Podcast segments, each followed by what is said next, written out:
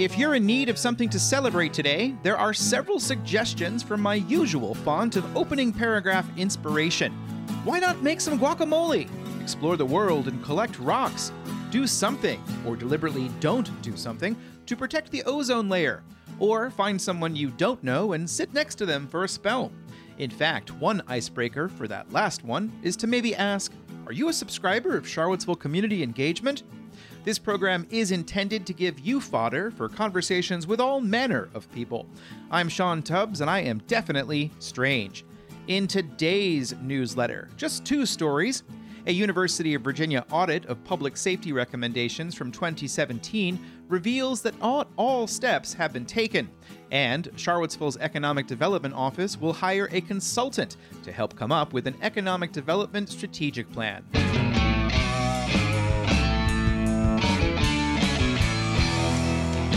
In this first subscriber supported shout out, Charlottesville Community Bikes believes that bicycles can be a means to social change, addressing issues of equity, access, and inclusion.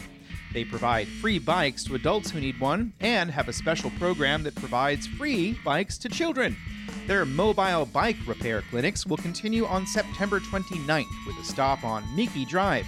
Want to learn more or support their work? Charlottesville Community Bikes is currently seeking matching funds for a grant from the Outride Fund.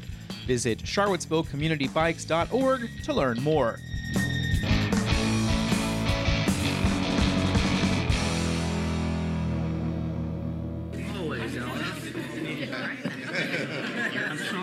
The 17 member Board of Visitors of the University of Virginia is meeting this week at the Rotunda, and yesterday, a committee charged with overseeing audits and compliance gathered first. One of their discussions yesterday was a review of the results of a public safety audit conducted after the events of August 11, 2017, when a large group of white supremacists led a tiki torch parade around grounds, shouting slogans such as, Jews will not replace us. This resulted in a confrontation in front of the rotunda in which several were injured. University of Virginia police were criticized for inaction during the incident. A month later, UVA hired the firm Margolis Healy to conduct a review of safety and security programs, and a series of recommendations was presented to the Board of Visitors that December. There's a link to an article in UVA Today from that time. An audit plan approved by the Board of Visitors in June called for a status update on what's happened since. Tim Longo is UVA's Associate Vice President for Safety and Security and Chief of Police. Sometimes audits scare people, especially if it's like the IRS or something like that. But, you know, audits are about holding people accountable and reminding us of what we committed to and promised that we would do. The Margolis and Healy report had six recommendations, and only four of them are considered fully implemented. And when Margolis and Healy came, um, it's important to remember why they came. It's because something really bad happened in our community, and what we, what we found along the way were things were broken. Systems got broken, communication was broken, integration was broken, cooperation was broken, amongst critical public safety resources and the damage will live with us, will outlive all of us in this room. One of the implemented items is Longo's new position, which he said helped create a central command structure for UVA's police department, the emergency management department, threat assessments, and security cameras. For many years, Longo was the chief of police in Charlottesville. What the audit did was remind us that there's just a couple things we haven't done yet. One of the small things we haven't done yet in the police department is actually create a strategic plan around community engagement. We put a lieutenant in charge of community engagement. We promoted a sergeant into that rank. We've hired a student, a community engagement person. We hired a diversity officer, but we didn't create the plan. Longo said the plan needs to be completed yesterday, but he hopes it will be done by the end of the academic year. Longo said another item waiting to happen is the transfer of fire safety responsibility and the medical center's emergency management functions to his office. The full results of the audit were not listed in the packet, but members of the committee had the chance to ask questions. Thomas A. DePasquale is in his second term on the Board of Visitors. Do you, do you feel there's a good implementation between us and the city now? I mean, there was almost no implementation at all between us and the city during the crisis. Where are we on that? Well, uh, Mr. Chairman, I, th- I, I, really believe that uh, at least in the last couple years, the communication between the police departments um, has been far more robust than it had been in, in, two or three previous years. Historically, the communication has always been great between the city and the county university across the governing bodies and the law enforcement agencies. That's beginning to improve greatly. Longo pointed to the recent decision by Albemarle County to create a separate emergency management division within the Fire Rescue Department. The University of Virginia Police Department currently has 19 people in queue to become officers, which Longo attributed to recent pay increases for officers. I think we've just dropped down below double digits. It's been a long, long time since we've ever been there. I'll have more from the Board of Visitors meeting in future episodes of Charlottesville Community Engagement.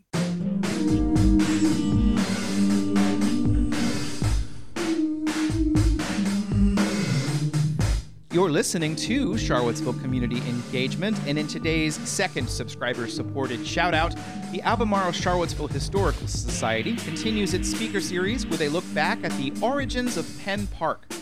That's the title of a talk to be given by architectural historian Nancy Kraus on Wednesday, September 21st at 6:30 p.m. at the Center at Belvedere. Kraus will travel back to between 1770 to 1845, when the site was acquired and assembled by Dr. George Gilmer Jr.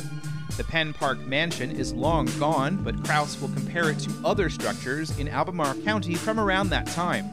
If you can't make it to the center, the talk will also be live streamed on Facebook. Register on the CvilleCenter.org if you plan to attend. Thanks to those who support the shoutouts.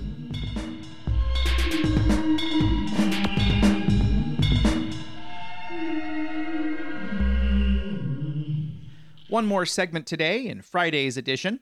What role should economic development play in the future of Charlottesville? That question is a crucial one as local governments continue to recover from the pandemic, and key in a city where there's been much executive turnover in the past five years. This week, the city's seven member Economic Development Authority was briefed on a new strategic plan intended to guide the city's efforts. Chris Engel is the city's Economic Development Director. Uh, it has been about 10 years since we have embarked on a full blown strategic planning process. So, with the encouragement of our interim city manager, Michael Rogers, um, we are proceeding down the path to have a consultant join us to help guide us through a strategic planning effort. When one is hired, the process will include focus groups. Currently, there are four proposals from various firms, and a selection will be made in the near future. You're going to hear a lot more about this. Uh, it's expected to probably be about a six month process once it starts. The last strategic plan was done internally, and Engel said this new process will allow for new ideas and energy while also allowing for and encouraging inclusivity. Albemarle County has a similar plan called Project Enable, which was also created internally, though there was public engagement during that process. If you want to go back in time in the city and 10 years ago, take a look at the city's economic development report for fiscal year 2012. The city will also be participating in a regional economic development plan being conducted by the Thomas Jefferson Planning District Commission. The EDA also got other updates on other projects that the Office of Economic Development has been working on. One of them is a program called Go Hire. George Sandridge is a business development manager working for the city's Economic Development Office. Um, this was started uh, late 2015, early 2016, and it really has two different parts. You have the uh, existing worker retraining program. So that's uh, existing workers who work for a business or a company here in the city. Uh, the employer can take advantage of this grant to get these employees or this employee retrained for a new skill or to better an existing skill. The other part is a subsidy that can help encourage employers to hire new people. And so that is a grant that employers can take advantage of if they hire city residents, paying them at least $15 an hour. It's a reimbursable grant. In April 2020, in the first month of the pandemic, the city repurposed one grant program to become the Building Resilience Among Charlottesville Entrepreneurs Grant, or BRACE and the application period for the fourth round just ended. For the past two years, Brace has been a pretty consistent uh, force coming out of the OED office. There were 157 applications in the first three rounds, and 116 individual businesses were helped in some manner. The average grant is $1,840. Another economic development program run by the city is the Cville Match Program, where the city helps provide local funds to help entities that are pulling down federal and state grant money. Nine companies have so far taken advantage of this program. The EDA also holds the lease for the Charlottesville Pavilion with Red Light Management. Engel said the two entities are considering conducting a fiscal impact study of the pavilion that will take a look at the current season, which ends later this fall. Uh, this is the typical economic impact type of study where there'll be a big number that, you, know, some millions of dollars that are, are attributed to the activities of, of the, uh, the venue. More on that report as it comes together, as well as all of these other economic development aspects in future installments of Charlottesville Community Engagement. But that is it for episode 432. Words, sounds, and images written, produced, and arranged by Sean Tubbs using a multitude of different source recordings, including the University of Virginia Board of Visitors, the Charlottesville Economic Development Authority, and emails from various entities looking to get information out. But missing from such a professional description are the people who make it all happen financially through some form of a payment to Town Crier Productions, a company created to bring you information about what's around all of us, because there certainly is demand for descriptive summaries of what's happening. The best way to support the program's continued existence is to subscribe through Substack.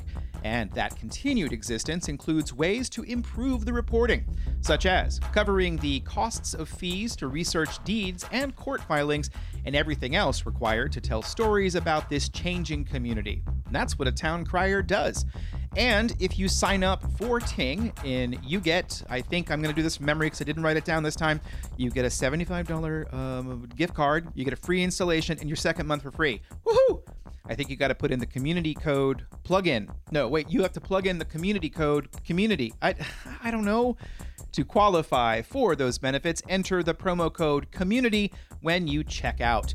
The music that you hear, a lot of it, if it's not by me, comes from a person called Vraki, who is not on TikTok, so he's not Tiki Taki or Ricky Tiki Tavi. I am Sean Tubbs, the host of this program. There will be more in the future. There's a lot to get to. There's only two segments today because a third one dropped out when the survey I was promoting was seemingly incorrect. Uh, and so I basically just want these two stories out there and now let's get on to the next one. When's it going to be? I don't know. Uh, this coffee is way too strong. Stay classy, Charlottesville. Goodbye. I swear I'm okay. Just excited to get to do this work.